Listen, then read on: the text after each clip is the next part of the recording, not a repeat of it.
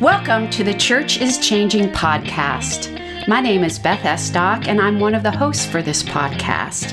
And today I'm interviewing Tracy Hume, who comes to us all the way from Newcastle, England. Tracy, you are our first interview on the Church is Changing podcast. How about that? What a privilege! or a responsibility, not sure which. well, let's just say that um, I think that you have a lot to offer when it comes to thinking about the changing church. And that's why I chose you for our first episode, because as a church leader in the United Kingdom, you have read the tea leaves.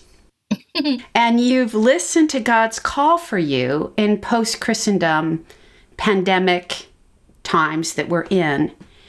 And as I have watched you in a matter of just two years, your work has shifted in life giving and dramatic ways. And so, just like those early apostles on their missionary journeys who reported back to the Jerusalem church, about what they were experiencing and learning. I'm hoping today that you're going to be reporting back to the church in the UK as well as the United States and probably uh, Canada as well to what you are learning on the edge of what I would call the institutional church decline and this spirit movement that is springing forth all around us. That sounds good. Great. So, first of all, just tell us a little bit about you, where you live, the kind of work you do.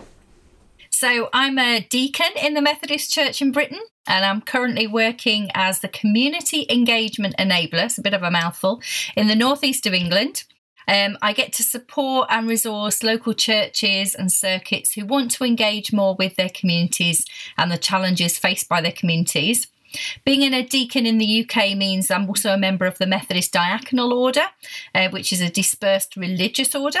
And although my work includes like supporting um, churches and circuits, more of my current work is kind of in three areas. So um, I work with a colleague, um, Elaine Lindridge, in introducing and developing uh, pioneer and fresh expressions work across our district. I also co facilitate something called the Poverty Truth Commission, which listens to the voices of people with lived experience of poverty and brings them together with civic and business leaders to work towards change. And finally, by accident, really, I suppose. In March 2020, I established an online faith community for people in recovery from or struggling with addiction. So, quite varied work, I guess. And Tracy, just um, remind me before the pandemic, were the first two things that you do on your job description, or has has everything kind of shifted?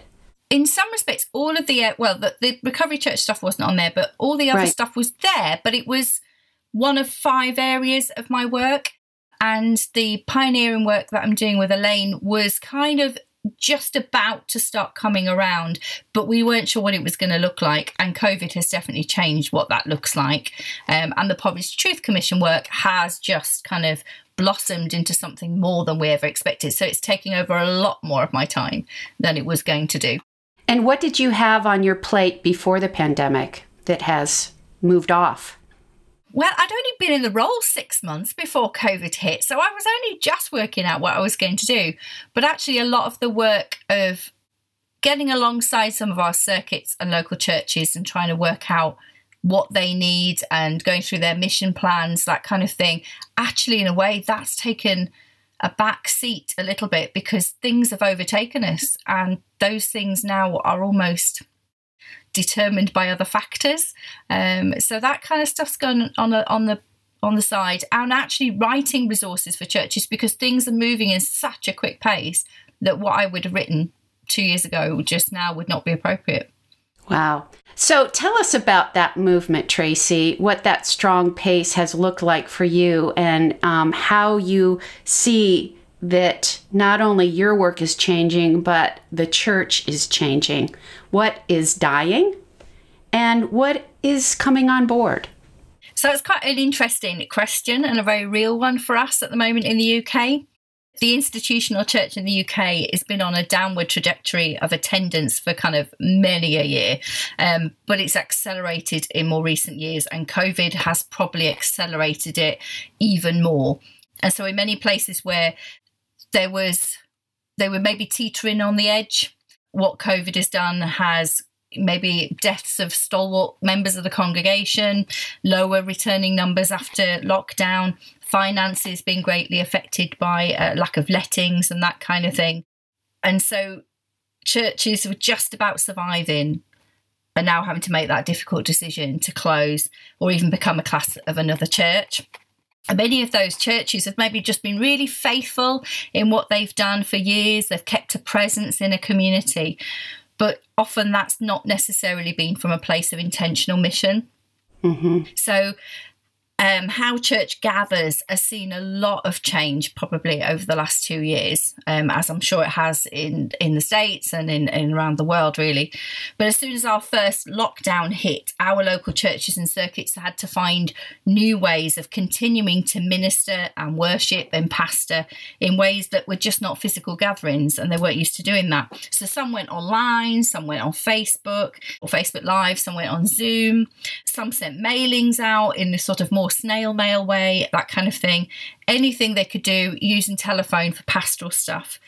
But since the restrictions have eased, some of those churches have maybe tried live streaming or hybrid services so that people can gather online or in person, that kind of thing.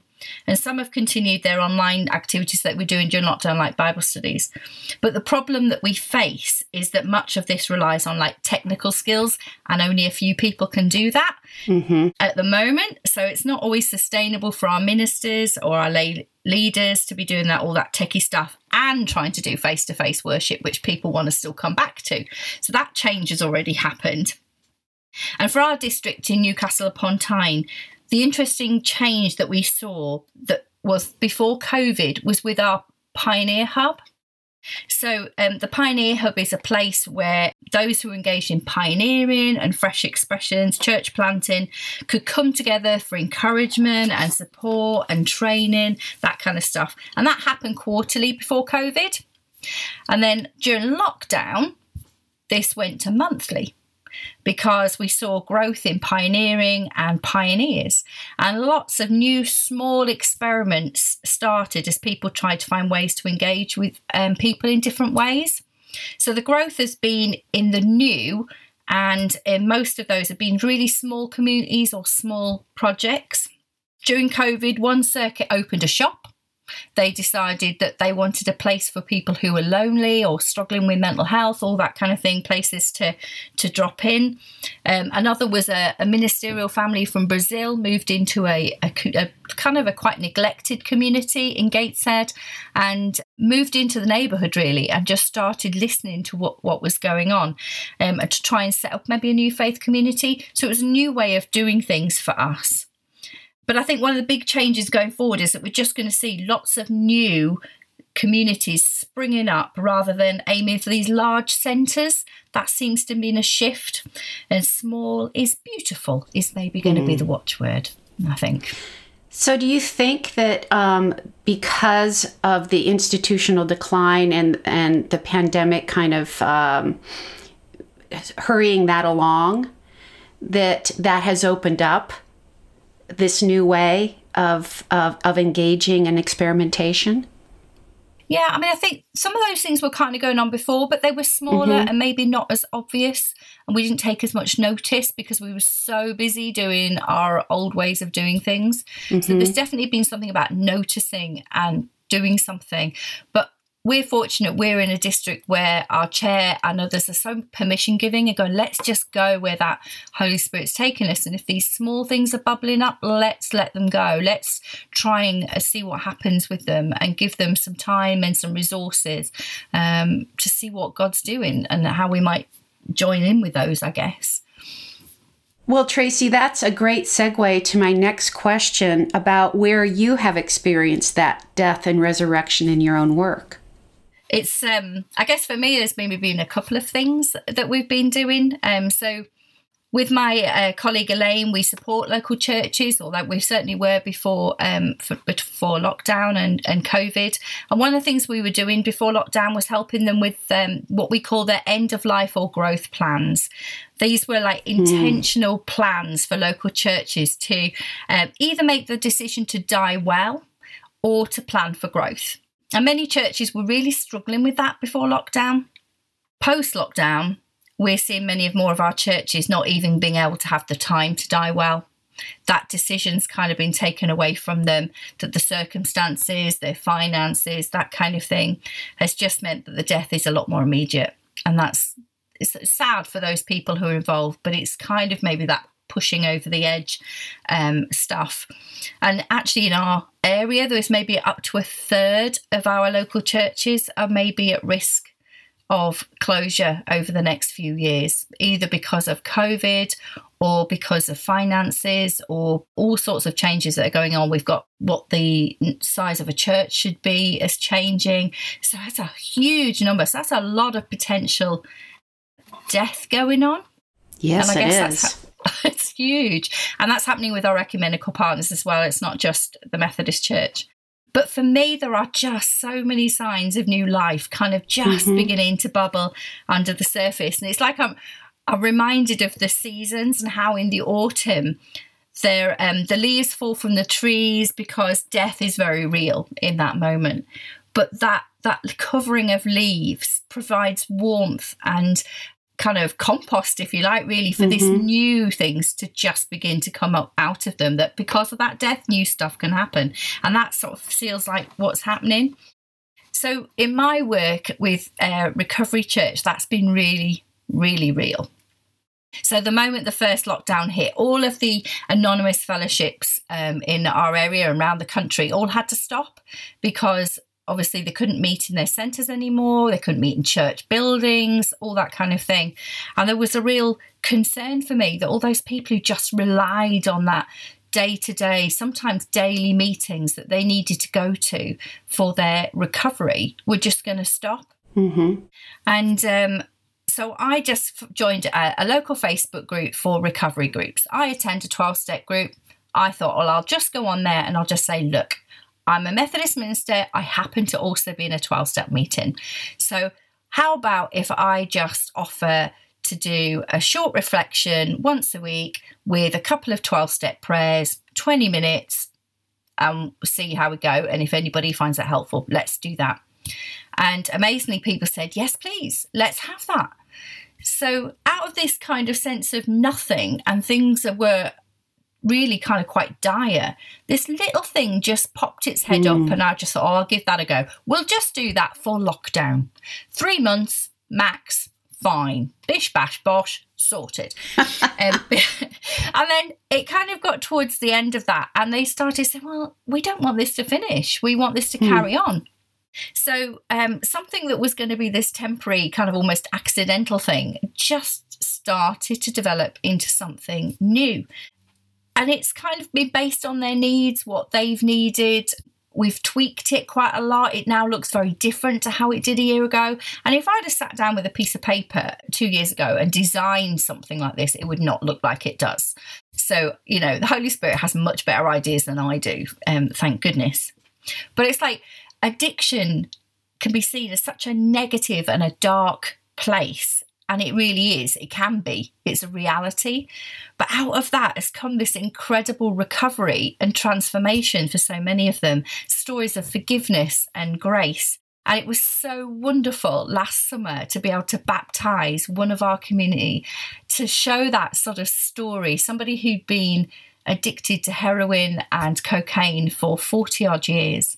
Wow. Just had this transformation in their life and coming to Recovery Church and going to their 12 step meetings has brought about that whole transformation and their life has turned around and they just wanted to show what had happened. And for me, it was just like, wow, what's, you know, what's God doing? This was like an accident. This isn't meant to happen.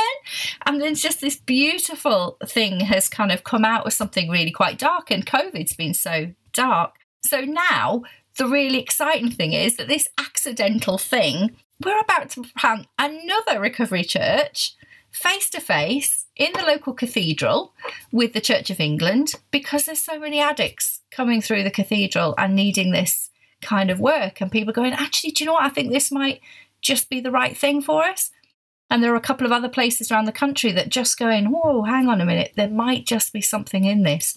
So it's been like something so strange and not what we expect at all. But at this time of death and dying off, that this new thing has popped up. Um, and the Holy Spirit's just taking us on this uh, new kind of journey. Um, and I never would have expected that in my own journey from kind of finding myself in the 12 step rooms to leading something like this. so, whoa. Yeah, it kind of reminds me of, uh, you know, Jesus saying the kingdom of heaven is like a mustard seed. You know, this tiny thing. And it was a tiny idea. And now it's just flourished into this beautiful ministry. Tell us a little bit about some of the oddness of it starting online. And in particular, I'm curious about the baptism. How did you do that? And now this movement from online to in person, which is just the opposite of kind of how we think of things. Yeah. I mean, we, it went on Zoom just because that was the best thing that was available at the time. And it's enabled people from all over the UK to join us. So, whereas a physical church, people have to live within a certain distance to be able to go because otherwise it's mm-hmm. impractical. This has just meant that one addict's been able to tell another addict about where they've been able to find help. And they've maybe met them on a Zoom meeting, you know, in, I don't know, Aberdeen or something. Do you know what I mean? So we've got people from the South Coast and from Ireland and all over the place. And it's just beautiful. And it's been a place where there's been an equality. So, because on Zoom, there's something about everybody's pictures the same size, that is a different experience. That when we're in church, people are stood at the front. It looks different. Somebody's at the front, they look like they're in charge, and then you've got the everybody else sitting in the pew, usually at the back. So mm-hmm. this means everybody's got that same space, and it's something equal and val- of equal value, which I've just loved. So when we were asked to look at, well, could we maybe plant um, a recovery church in the cathedral? It was like you said, it was the opposite problem to what we've normally had. So at lockdown, all the churches were thinking, how do we take something that's always physical and face to mm-hmm. face? How do we put that on an online space? What does that look like? And for me, I'm going, well, actually, this has only existed in the online space. So how do we make that look physical? So it's kind of what does the room going to look like? How do we gather in a way that that equality of the space, where everybody is equal, is able to be the same or replicated in a physical space? How do we ensure that everybody feels that they are welcome and valued um, and then can contribute in those ways that they can do on Zoom? So it's it's a real kind of conundrum, really. And I've got another meeting tomorrow. We're just going to go and look at the space and think, how the heck are we going to do this? But I'm sure God's gone before us, and I'm sure there'll be something there. But it is just a problem I never thought I'd have. Kind of really weird. Yeah, and talk a little bit about how you see that, like when you were on your, your online recovery church and your role as a leader and how you see that role shifting when it, when it began in that online format and what that helped you to discover about leadership. Yeah, it's been it's been a gift, I have to say, of, of learning. So I've only ever led more, tra- well, I've, I've predominantly been a minister in traditional contexts. I did have a fresh expression, but I was still somebody who had to stand at the front. It was this sense of being expert led. Somebody at the front knows more than everybody else, and they're going to pass on that information to you all, or they're going to, um, you might get the odd other person come up, but they've been given a role to do, and it's, you know, with Recovery Church, it started as me kind of beginning to lead something through.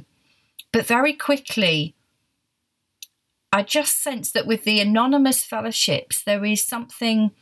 When people go to an anonymous fellowship, uh, I'm really struggling to even say it. It's one of those words, isn't it? It gets caught in your tongue.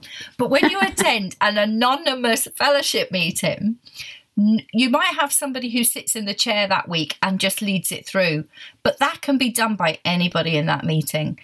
I thought, well, what would that look like in church? What would it look like if I didn't stay at the front all the time or the equivalent to the front. I didn't lead everything every week. Part of the um, recovery program is that service is an essential tool to recovery. So being able to give to other people and share your experiences and help one another is absolutely essential. Well, when we're in our sort of traditional churches or our traditional church model, we don't allow that to happen. We select just one or two people to be leaders and give them huge responsibility, and just everybody else tends to get to sit and be quite passive, mm-hmm. actually. So we kind of decided we would um, use a lot more of the 12 step principles. On every time there's a fifth Sunday, we have what we call a group conscience and that's the equivalent of a church council. But that's how anonymous fellowship meetings work. Everybody gets a say. So it's not just a select few people who are on the church council. This is everybody is in the, the group conscience. Everybody gets to say about what they think works, what they'd like to try, what their suggestions are. And we just started mentoring people to host it. So I've always been somebody who really struggled with set liturgy. Okay, I've always been one of people, I like a little bit of free and easy going on. But actually, with the anonymous fellowships, they have a script, and anybody can pick that script up and lead the session. So, again, we thought, well, what would that look like if we were to do something like that? So, we started tweaking week after week. We just keep tweaking this script, if you like, so that it said what we needed it to say and anybody could pick it up. So, our hosts equivalent to our worship leaders, take that and they lead us through on the journey of the service. And it is the same model every week. But people have comfort in that familiarity because they know what's coming. They know every week they're going to be able to share the good stuff, the bad stuff. They're going to be able to learn together, that kind of thing. So once we'd sort of got hosts going, we then thought, well, how else do we give people responsibility? So we now expect every single person who comes to our meetings, if it's maybe their first or second week, we won't push them to do anything. But after that, you're on a rota. But you're on the rota for candle lighting. That's our minimum requirement. So when we have our prayers of intercession, somebody grabs a candle from their room, lights it in front of everybody else on Zoom, and holds it and reads the prayer out. So that's the minimum requirement. So anybody can do that, whether they're in active um, addiction still or in recovery they feel that they are included, they're valued, and they're bringing something. Some people just um, help us to read stuff. So we read things out loud and they'll offer to do that. We have a few people now that we've mentored to be able to do a little Bible reflection for the others.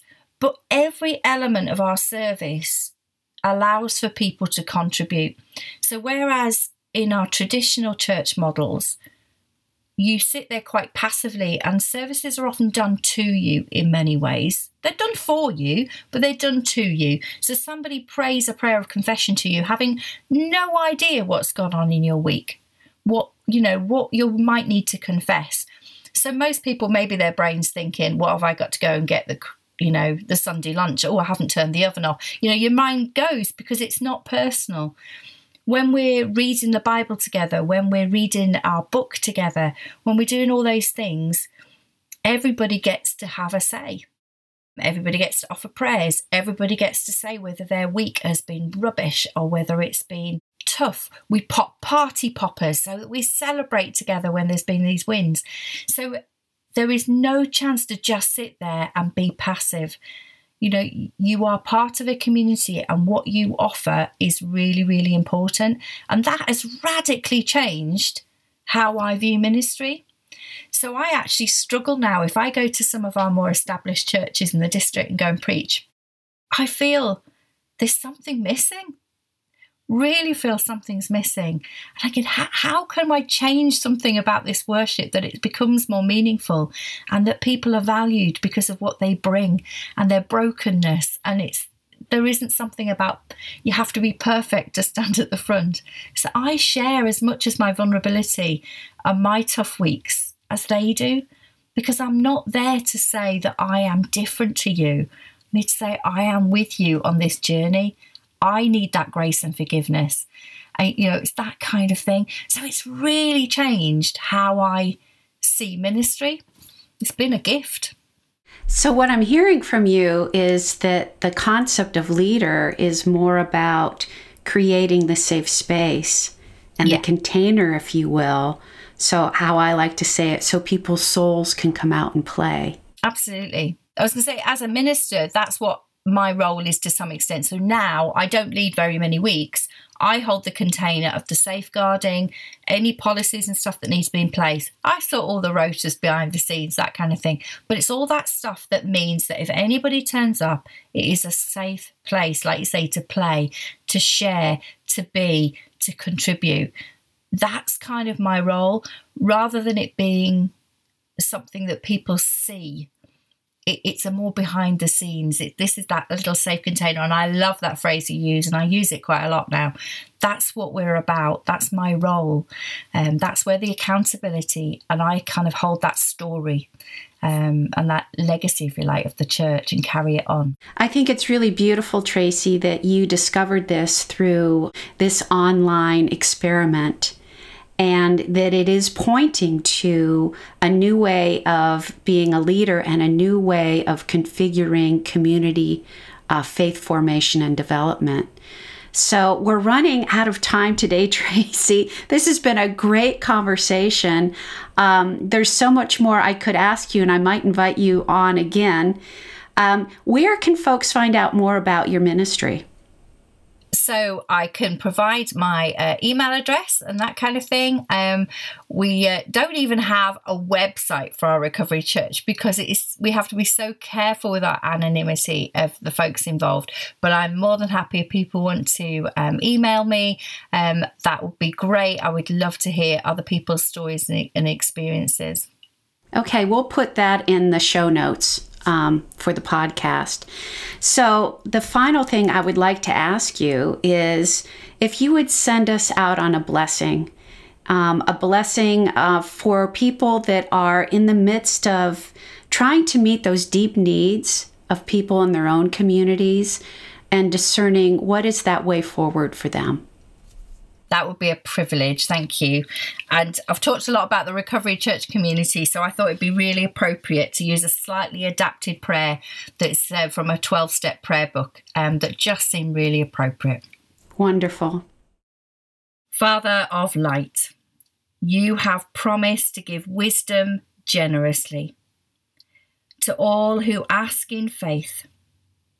Please give us your wisdom Make us wise to know your way for us, wise to make good decisions, wise to be useful to others, and wise to understand your word.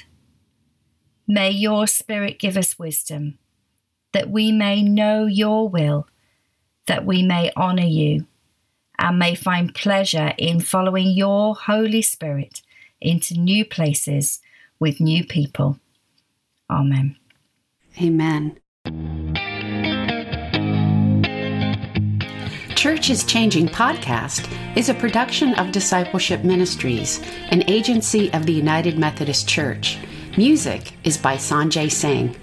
Visit all our podcasts at podcast.umcdiscipleship.org.